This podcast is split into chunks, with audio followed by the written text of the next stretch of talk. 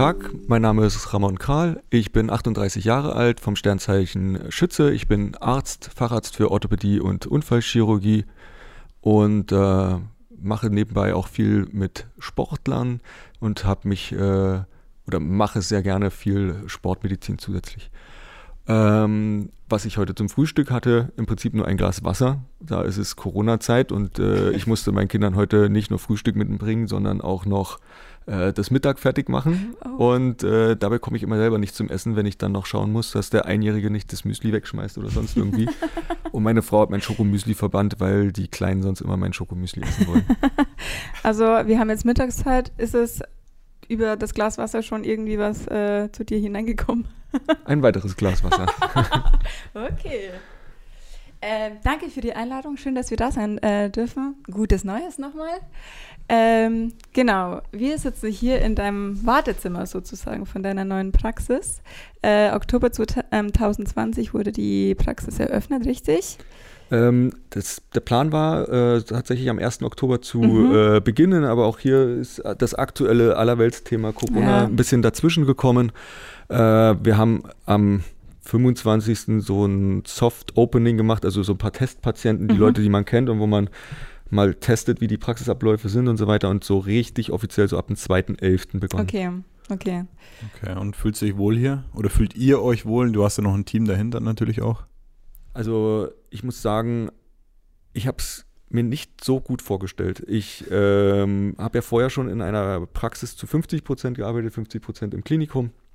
Und ähm, es ist einfach sowohl für mich toll, die Zeit selbst einteilen zu können, zu wissen, dass ich für mich, mein Geld, meine Verantwortung arbeite, dass ich Sachen machen kann, die ich gut finde, die vielleicht andere vorher nicht gut fanden, die ich nicht so machen mhm. konnte, beziehungsweise eben auch ähm, ja einfach diese Freiheit habe. Das merke ich extrem. Auch wieder Corona, Kinder, Familie. Äh, Jetzt zum Beispiel konnte ich die Öffnungszeiten einfach ändern, wo die Kinder am Nachmittag mhm. nicht betreut sind und sag, hey, dann gehe ich halt um 18 Uhr wieder arbeiten, wenn meine Frau fertig ist mit Arbeiten und mache vormittags, wo die Kinder noch in der Notbetreuung sind und gehe dann nachmittags nach Hause, hab die Kinder und gehe abends wieder her. Das ist super. Und ich muss sagen, ich habe fast schon nicht wahrhaben wollen, wie viel Ambiente und Zeit für die Patienten auch im Erfolg ausmacht. Und das ist natürlich sowohl für die Patienten und für mich ein Gewinn und macht natürlich für mich ein super gutes Gefühl. Mhm. Dann hast du dir einen kleinen Traum auch verwirklicht mit der Praxis. Kann man so sagen. Also ja. für mich war eigentlich immer klar, dass ich, äh, also zumindest immer klar, seitdem ich Arzt. seitdem ich denken kann. Seitdem ich Arzt wirklich werde äh, ja. oder geworden bin und mit dem Studium mich befasst habe, welche Fachrichtungen es gibt, war klar Orthopädie, Unfallchirurgie. Unfallchirurgie wegen dem ganzen Aufregenden und das war jetzt dann auf einmal ein Facharzt und da musste ich mir auch nicht mehr entscheiden. Ja. Ähm, und äh, dann war schon klar, dass es irgendwann in die Praxis geht und nur so konnte die Praxis im Prinzip ja auch entstehen, dass ich mich früh orientiert habe und früh zusätzlich zu dem normalen äh, ich muss operieren lernen, äh, viel an konservativer Therapie erlernt habe, weil das gibt es in keinem Ausbildungskatalog mehr für die Ausbildung von einem Arzt. Mhm, mhm, okay. Ähm, genau, wir haben ja 2021 ein neues Format mit unserem Podcast und da dreht sich alles um ähm, fünf Black and White Fragen. Die haben wir auch dieses Mal mitgenommen. Natürlich wird es so in Richtung Orthopädie, Sportmedizin gehen. Ähm, dann schießen wir gleich los mit der ersten Frage, oder? Darfst du gern stellen, ja. Klassische Medizin oder Alternativmedizin? Und ich bin jetzt schon gespannt auf deine Antwort, weil wir haben im Vorgespräch hatten wir schon ein kurzes Thema dass du nicht so der prädestinierte Kandidat für dieses Spiel bist, weil du gern so mal Alternativen abwägst und was wäre wenn und die Situation, wenn die so ist, dann wäre so die Antwort, aber ich, ich lasse jetzt mal die Frage ähm, so stehen und wirken und. Das ist auch eine äh, anspruchsvolle Frage, mhm. weil äh, ich muss sagen, am Anfang des Studiums würde jeder Arzt klassische Medizin, äh, sagen wir, während des Studiums wird man darauf gebrieft, klassische Medizin. Ja. Dann geht es weiter und man sagt, äh, man kommt zu anderen Ärzten, die im Krankenhaus arbeiten, die operieren, wo Evidence-Based Medicine, also alles, was nachgewiesen ist mhm. äh, und äh, in Studien nachgewiesen wurde an Tausenden von Patienten, höchstwahrscheinlich ist, wird akzeptiert. Alles andere muss man äh, ignorieren. Also das ist einfach die Ausbildung erstmal. Und äh, so habe ich immer gedacht. Mhm. Und dann bin ich aber in diese Fortbildung gekommen, wie, können wir nachher nochmal kurz vielleicht ansprechen.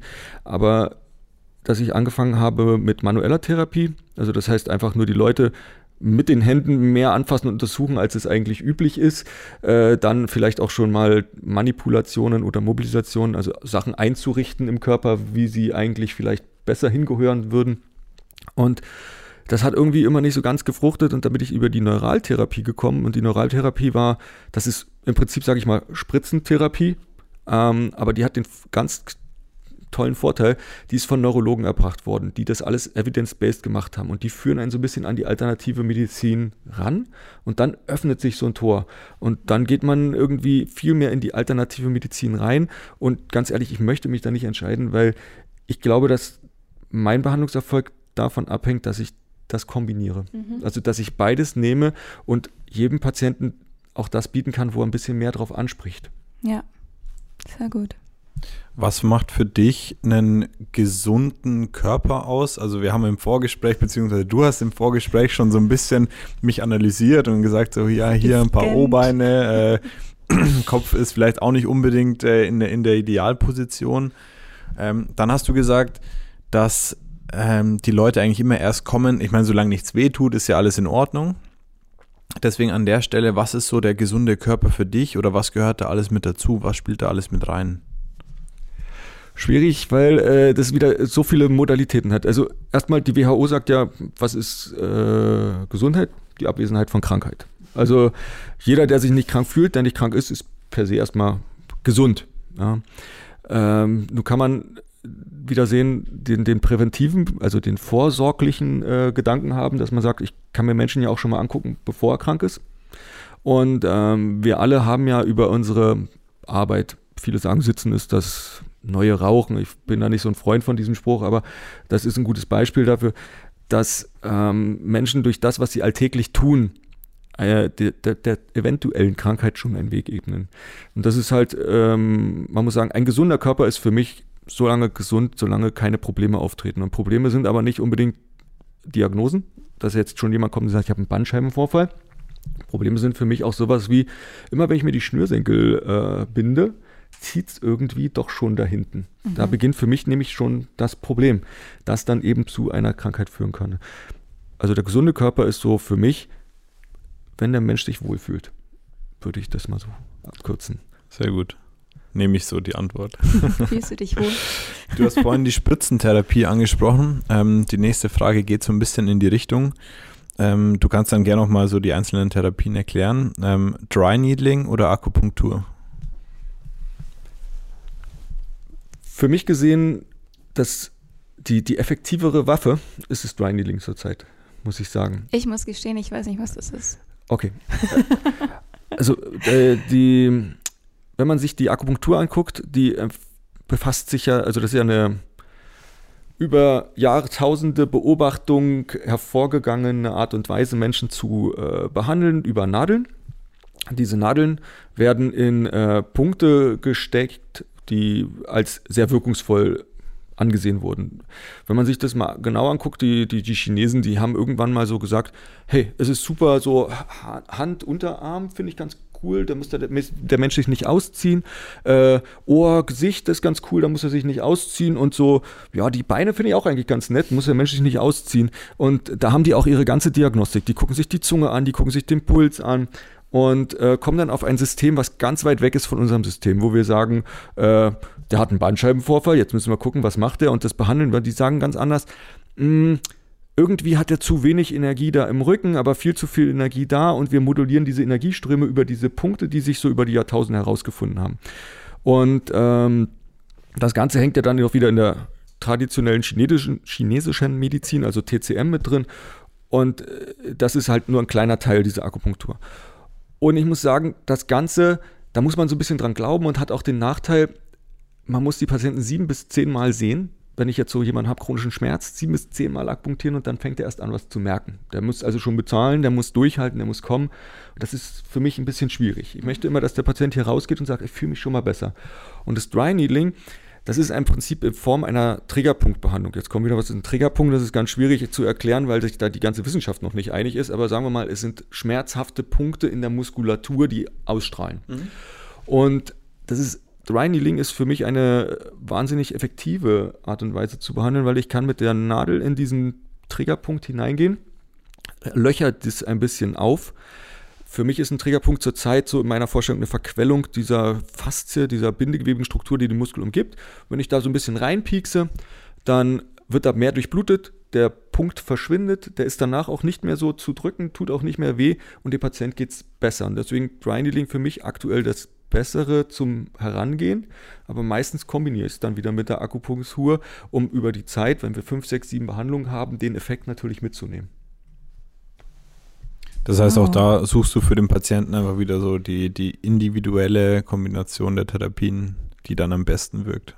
Das wäre total toll, wenn ich das auch noch alles machen würde, aber manchmal muss ich tatsächlich auch sagen, ähm, solange ich es dem Patienten zumuten kann, der nimmt keinen Blutverdünner und der hat keine Nadelangst oder sonst irgendwie, schieße ich da eher wie mit einem Schrotschusspistole am ersten los und äh, nehme das, das und das und das einfach mit rein, weil das einfach die klassischen Punkte sind, wie das gut funktioniert. Und wenn der Patient dann rausgeht und sagt, mir geht's gut, dann weiß ich manchmal gar nicht, hat es jetzt eher die manuelle gemacht, hat es jetzt eher das Dry Needling gemacht, aber alles zusammen hat es das gemacht und äh, das Prinzip ist ja hier Zeit. Das ja. heißt, ähm, ich nehme mir eine halbe, dreiviertel Stunde, Stunde Zeit für den Patienten, je nachdem, ähm, wie er sozusagen schon mal sagt, ich habe jetzt nur Fuß- und brauche Einlagen, da brauche ich mir keine Stunde nehmen, aber sonst. Und wenn wir so viel Zeit haben, können wir eben auch mit so breitflächig an das Problem rangehen, energetisch, muskulär, Knochenstellung und und mhm. und. Sehr gut. Ähm, Im Vorgespräch ähm, hatten wir das Thema schon ein bisschen angerissen und der, und der Walle hat es jetzt auch gerade im, im Podcast erwähnt. Ähm, deine Antwort war, ein gesunder Körper ist ein Körper, wo man sich wohlfühlt und wo es einem gut geht. Ähm, jetzt ist bei mir so ein bisschen die Auffassung, also mir geht's gut und es passt alles, aber ich will auch, dass es so bleibt. Und ähm, du bietest ja jetzt in deinem Programm sozusagen auch Check-ups an. Äh, wie laufen denn diese Check-ups ab? Ähm, das ist recht unterschiedlich. Also man kann sich das so ein bisschen auch wie Bausteine, sage ich mal, vorstellen und zusammenstellen. Ähm, diese Präventivmedizin, das ist ähm, bis jetzt immer so Managern und sowas äh, vorbehalten gewesen. Das ist so, dass man sagt, da hat die Firma gemeint, der soll halt nicht ausfallen. Ähm, wir wollen vorher wissen, ob der krank ist und das äh, Extremum sieht man das bei den Profifußballern. Bevor die einen Arbeitsvertrag äh, unterschreiben, gehen die mittlerweile in Ganzkörper-MRT. Nur ist ein MRT etwas, da liegt der Patient und da sieht man jetzt auch wenig Funktionelles oder sonst irgendwie. Und so haben wir gesagt, das ist zu viel. Du kannst nicht sagen, wir nehmen jetzt mal 10.000 Euro, kriegen ein Ganzkörper-MRT, dann machen wir alles, untersuchen wir durch, was geht, dann setzen wir noch aufs Fahrrad oder sonst irgendwie. Sondern wird das eher bausteinlastig sehen. Also man muss dann fragen, was macht dieser Mensch, was ist mhm. sein Ziel? Ist er Profisportler, ist er äh, Schreibtischtäter, möchte er nur orthopädisch einmal angeguckt werden, wo soll ich mal ein bisschen dehnen, wo möchte ich mich kräftigen? Oder sagt man, na, ich möchte mal so ein Komplett-Check-up haben, da reden wir dann davon, dass wir wirklich schauen, wie ist das Blut? Wir machen Ultraschall der inneren Organe des Herzens, gucken, wie das funktioniert, schauen uns die Gefäße an, wie verfettet sind die, wie verkalkt mhm. sind die, nehmen dann wieder die Blutwerte dazu und machen dann nochmal eine wirkliche, ja, ein Training, äh, wo man sagt, ich fahre Fahrrad, äh, in Zukunft vielleicht auch bei uns Laufband, ähm, weil mir Joggen mehr liegt oder ähnliches und schau, wie belastbar ist der Körper. Mhm. Und aus all diesen Werten würden wir dann Empfehlungen geben. Du ernährst dich zu fettig, du trinkst zu viel Alkohol, weil deine Leberwerte sind zu hoch. Du solltest, wenn du fitter werden möchtest, dein Training folgendermaßen gestalten.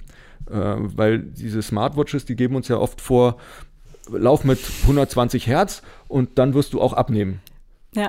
Jetzt muss man wissen, dass diese Programme meistens, äh, also ganz früher sind Navy Seals dafür gerannt. Jetzt kommt da so ein 80 Kilo, 1,80 Meter durchtrainierter Mann und das ist jetzt der Maßstab für die ähm, 80 Kilo schwere, 1,60 große Frau, die jetzt sagt, ich will jetzt mal abnehmen. Und die soll nach der gleichen Herzfrequenz trainieren. Das, mhm. Die wird nicht den Erfolg haben, die die mhm. Smartwatch verspricht. Und äh, das kann man dann eben individuelles regeln und erkunden. Das wäre das Prinzip. Ah ja. Beantwortet das deine ja, Frage? Ja, doch. Sehr gut. Dann anknüpfend daran, ich glaube, das passt ganz gut. Ähm, Thema Ernährung ist ja auch sehr umstritten. Ja. Ähm, vegan oder äh, ich weiß jetzt leider gar nicht, wie man es ausspricht, aber omnivore. Genau, omnivore. Also Omni heißt alles, äh, alles verzehrend sozusagen. Ne? Ja. Vegan ist jetzt ja schon wieder ein Extrem, also vegetarisch, vegan sind ja nochmal zwei Sachen. Ähm, wenn man jetzt sich die Wissenschaft anguckt, wirklich anguckt, dann muss man sagen, da gibt es keinen Punkt irgendwie in eine Richtung gerade. Es gibt zu viele Strömungen, zu viele coole Filme bei Netflix, wo du sagst, hey, ich muss unbedingt vegan leben. Ja, ähm, wenn man sich das aber äh, dann wieder den Hintergrund anguckt, äh, wissenschaftlich eigentlich nicht so zu halten.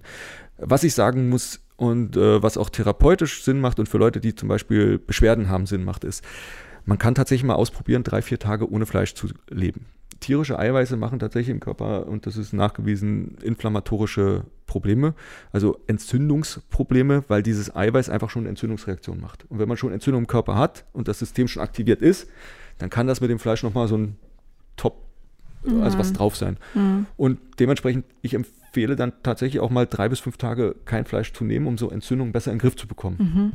Ich selbst esse viel zu gerne Fleisch, als dass ich es das weglassen würde. Ich wollte fragen, wie du dich ernährst. Ja. Also ich, ich äh, trinke keinen Alkohol, ich trinke keinen Kaffee, aber bei der Ernährung bin ich da nicht unbedingt der Vorzeigemensch. Okay. Gut, ich glaube, an der Stelle halt ist immer gern damit, so wenn man auf irgendwas Lust hat und was, wenn man was gerne isst und das sich dann wegzunehmen, macht in meiner, also macht meiner Meinung nach einfach keinen Sinn. Also wenn man einfach gerne Kaffee trinkt, so warum sich kasteien und den weglassen? Genau. Also deswegen glaube ich, würde ich persönlich jetzt für dich einfach mal die Frage beantworten und eher ähm, Omnivore nehmen. Genau, also ähm, also ich sage, ich, ich würde nichts weglassen wollen. Mhm. Also beim Essen und Trinken also solange ich mich wohlfühle und nicht das Gefühl habe, ich werde gerade fett, dann esse ich eigentlich passt auch normal. Ja. Auch da, wenn man sich wieder wohlfühlt, sind wir wieder bei der Gesundheit, dann glaube ich, passt das ja ganz gut. Ausgebung soll es sein und in Maßen. Alles in Maßen, was ich schon mal gelernt habe. ähm, dann machen wir weiter mit der nächsten Frage. Fußball oder Eishockey? Kommt, kommt, drauf an. kommt drauf an. Betreuen oder gucken? Ja, machen wir mal beides. Ähm, oh, betreuen wird. ich muss sagen, ich finde die Eishockeyspieler äh, vom Betreuen her sympathischer, familiärer. Ähm, wenn ich, also die von der Betreuung her bin ich beim Eishockey. Mhm. Beim Gucken muss ich sagen, ich bin zum Eishockey ja äh, nicht gekommen, weil ich gesagt habe, hey, ich muss unbedingt Eishockey betreuen. Äh, ich selbst habe Volleyball gespielt. Ich bin so ein ja, wie sagt man das, Gelegenheitssportkonsumierer. Also ich kann mir Sport angucken, meistens nehme ich mir das dunklere Trikot und bin dann für die Mannschaft und finde das echt super. ist mir egal, welche Sportart. Ähm, beim Eishockey ist es halt so, mittlerweile habe ich die ganzen Regeln zumindest mal erlebt, verstanden und gesehen oder so schnell einschätzen kann ich es immer noch nicht. Und Fußball, ich meine, wir haben seit 60 Millionen Bundestrainer oder mittlerweile ja nur noch 20 Millionen und 40 Millionen Virologen, aber wir haben Fußball ist sowas typisch Deutsches, aber ich, mhm. schau mal in einer, wie soll ich sagen, ich habe kein Sky-Abo dafür. Mhm. Ich gucke mir aber gerne mal, wenn es im Free TV ist, ein Champions League-Spiel an mhm. oder wenn WM ist, gucke ich natürlich auch die deutschen Spiele alle und äh, muss auch ab und zu die österreichischen gucken, weil meine Frau ja Österreicherin ist. Ah, okay. Aber. Äh, ui, ui, was geht denn da ab, wenn dann Deutschland gegen Österreich spielt? Kommt ja nicht so kommt, oft vor. Kommt denn vor, Gott sei Dank. Aber na, Weiß ich nicht, muss ich, müssen wir erst erleben. Nein, okay. und äh, also ich gucke lieber, glaube ich, Fußball und im Fernsehen würde ich auch immer Fußballspiele angucken, aber ich gucke da, glaube ich, kein Eishockey. Mhm. Ich glaube, Eishockey muss man auch eher live erleben, habe ich das Gefühl, weil da muss man wirklich die Stimmung im Stadion mitnehmen. Also ich erlebe es ja. ja jetzt zurzeit live ohne Stimmung im Stadion. Boah. Und das ist tatsächlich etwas dröge. Also mhm. kann ja. ich nicht anders sagen. Ja, das lebt, glaube ich, auch von den Fans. Ja, also und ob da jemand noch einen Sound einspielt oder die Musik. Es ist, also es, Eishockey lebt wirklich von den Fans und mhm. also live ganz, ganz anders. Und ähm, auch wenn man es nicht versteht, macht es dann Spaß. Ja. Während beim Fußball ähm, für mich fast im Fernsehen besser ist, weil ich da einfach aus jeder Einstellung, jeder Perspektive das sehe ja. und das Erlebnis für mich ähm, ja, ich weiß nicht, ich war fünf bis sechs Mal im Stadion, vielleicht bin ich da auch nicht der ideale Partner. Aber Fußball würde ich eher im Fernsehen schauen. Okay. Ja, kurz zum Hintergrund. Du hast äh, für unseren FCI und äh, ERC Ingolstadt ja schon äh, ein bisschen betreut und warst schon tätig. Ähm, wie ist denn da so der, der Unterschied, also die, die, der Unterschied an, von Behandlungen? Was haben ihr so Fußballer für Probleme? Wo musst du eher bei den Eishockeyspielern hingucken? Unterscheidet also so sich das? doll unterschiedlich ist es gar nicht. Also die ähm, prinzipiell sind ja beides erstmal Mannschaftssportarten. Mhm. Beides sind Sportarten, die nicht äh, als Ausdauersportart gelten. Also wo ich jetzt sage, ich muss ähm, 40 Kilometer lang äh, laufen und dann meinen Stoffwechsel dementsprechend haben. Und dementsprechend sind auch die Verletzungen relativ ähnlich. Man, also gut, Eishockey ist schon ein bisschen mehr Vollkontakt, aber die sind besser angezogen. Mhm. Und äh, Fußballer ist eben Vollkontakt, ohne besser angezogen zu sein. So doll unterscheidet sich das meiner Meinung nach beim Verletzungsbild gar nicht. Äh, hab ich, bin ich jetzt weg von der Frage? Hatten wir Nee, jetzt gesagt, nee, vom ist, Vertra- eigentlich ist es schon beantwortet Ja? dann. Ja, okay. Und ähm, ansonsten äh, nähen muss ich halt im Fußball deutlich weniger. Also, Okay. dass man irgendwo mal einen Cut hat, äh, Ja. also einen, einen Riss in der Haut hat, äh, ist beim Eishockey deutlich häufiger. ja. Sind Eishockeyspieler härter im Nehmen? Das wäre jetzt so mein Bild, wenn ich mir die zwei Sportarten ganz äh, stereotypisch anschauen, anschaue, dann hätte ich gesagt, die Eishockeyspieler sind härter. Jetzt Wenn ich natürlich jetzt- nicht ins. Äh, Nee, also man, ich, ich, ich würde das so unterschreiben. Ja, kann man sagen. Eishockeyspieler insgesamt sind härter, sind auch härter, wenn es darum geht, wieder so Return to Sport, dieses Training wieder aufzunehmen und so weiter. Die, die kennen da, äh, glaube ich, mehr blaue Flecken irgendwie. Also das ist, so würde ich das mal sagen. Beim Nähen oder so würde ich sagen, sind da aber wieder alle gleich. Okay. Ah, okay. Also das ist jetzt nicht so, dass ich sage, die Eishockeyspieler nähe ich ohne Betäubung und die Fußballer muss ich mal betäuben oder so. Die, Ja, keiner findet es richtig gut. Wahrscheinlich. nee, hat noch kein, keiner gesagt, das ist toll. Aber auch wieder mit einer äh, gekonnten Überleitung. Ähm, Profisportler oder Hobbysportler in der Betreuung dann? In der Betreuung. Gerne Profisportler. Weil, warum? Der Profisportler an sich, der kennt seinen Körper. Das ist so viel einfacher von der Diagnostik, von der Therapie. Wenn ich jemanden frage, wo tut's dir denn weh? Ja, dann, äh, ich, ich sag schon immer dazu, wo tut's dir denn weh? Zeig's mal mit einem Finger. Dann nehmen die immer noch diesen einen Finger und fangen an, irgendwelche Flächen zu malen, weil sie ja nicht mehr die Hand nehmen dürfen. Ja. Das ist, äh, der Profisportler sagt dir, ähm, wenn ich äh, das Bein hebe, ich merke sofort, es zieht so innen hoch und es geht hoch bis oben links in das Ohrläppchen, ja. Und ich Ja. weiß, ah, okay, die ganze Kette diagonal hochgezogen ist, ist in dem Fall vielleicht das Problem. Während der Laiensportler, äh, also wenn es wirklich um solche Sachen geht, ist er mir völlig viel, viel lieber. Wenn es nachher um Trainingssteuerung und ähnliches geht, da sind Profisportler viel, viel festgefahrener. Da haben die schon die, die ja, das sind so wie Glaubenskämpfe. Da sind über Jahre, muss ich viel Eiweiß essen, muss ich wenig essen oder so. Also da brauchst du mit Profisportlern nicht reden. Da sind die von tausend Einflüssen umgeben. Der Hobbysportler kommt im besten Fall zu dir und hat nur einen Einfluss. Okay. Welchen Einfluss hat er dann? Das, das ist unterschiedlich. Also er hat nur einen Einfluss, weil er sagt, er hat ja ein Bild. Also er hat äh, sagt, ich, ich habe jetzt die Men- Men's Health gelesen und die sagen, ich muss Eiweißdrinks essen, damit ich äh, aufbaue. Und mit dem Einfluss kommt er und den kannst du dann entweder widerlegen oder nicht. Aber der Profisportler hat einen Zweifelsfall einen Ernährungsberater, hat einen Trainer, hat einen äh, Athletiktrainer und, und jeder sagt ihm, mach das, mach das, mach das, mach das. Und dann kommst du und sagst auch noch, mach das. Der, der hat, das ist viel schwerer, da einen Kompromiss zu finden. Ah ja. Das, Jetzt bin ich Hobbysportler. Es gibt bestimmt noch einige andere Patienten, die potenziell zu dir kommen sollten. Wie, jetzt kommt der Valentin mit seinem Problem. wenn es jetzt hier zwickt, nein. ähm, wo findet man dich? Ähm, wie kann man dich kontaktieren? Wie läuft so eine Behandlung ab? Gib mal vielleicht so ähm, einen kleinen äh, so einen kleinen Einstieg. Wie, wie, wie wird man bei dir Patient? Welche Patienten nimmst du? Mit welchen Leuten arbeitest du gerne zusammen? Wer ist bei dir willkommen? Also willkommen ist erstmal jeder. Sehr gut. Anders, anders kann ich darauf nicht antworten. Ne? ähm, also dazu muss ich ein ganz klein bisschen ausholen. Ich hoffe, das passt zeitlich. Äh, Kriegen wir hin. Die, ähm, diese Praxis hier ist tatsächlich eine Privatpraxis. Das heißt, ähm, man muss unterscheiden Privat- und Kassenmedizin. Die Kassenpatienten, die hierher kommen, müssen halt selber zahlen. Da zahlt die äh, gesetzliche Kasse nichts. Für die Checkups kann man gucken, ob es bei Prävention oder ähnlichen äh, Zuschüsse gibt. Aber für die komplett, ich sage, ich habe Rückenschmerzen, muss der Kassenpatient hierher kommen. Das ist auch der Grund, warum ich die Praxis mit gegründet habe. Ich habe ja drei Jahre in der Kassenmedizin gearbeitet und in zehn Minuten einen Patienten zu fragen, wo tut's weh, der es nicht richtig weiß, auszuziehen, zu untersuchen, zu behandeln, anzuziehen, Rezepte zu schreiben und rauszuschicken. Ist nicht möglich.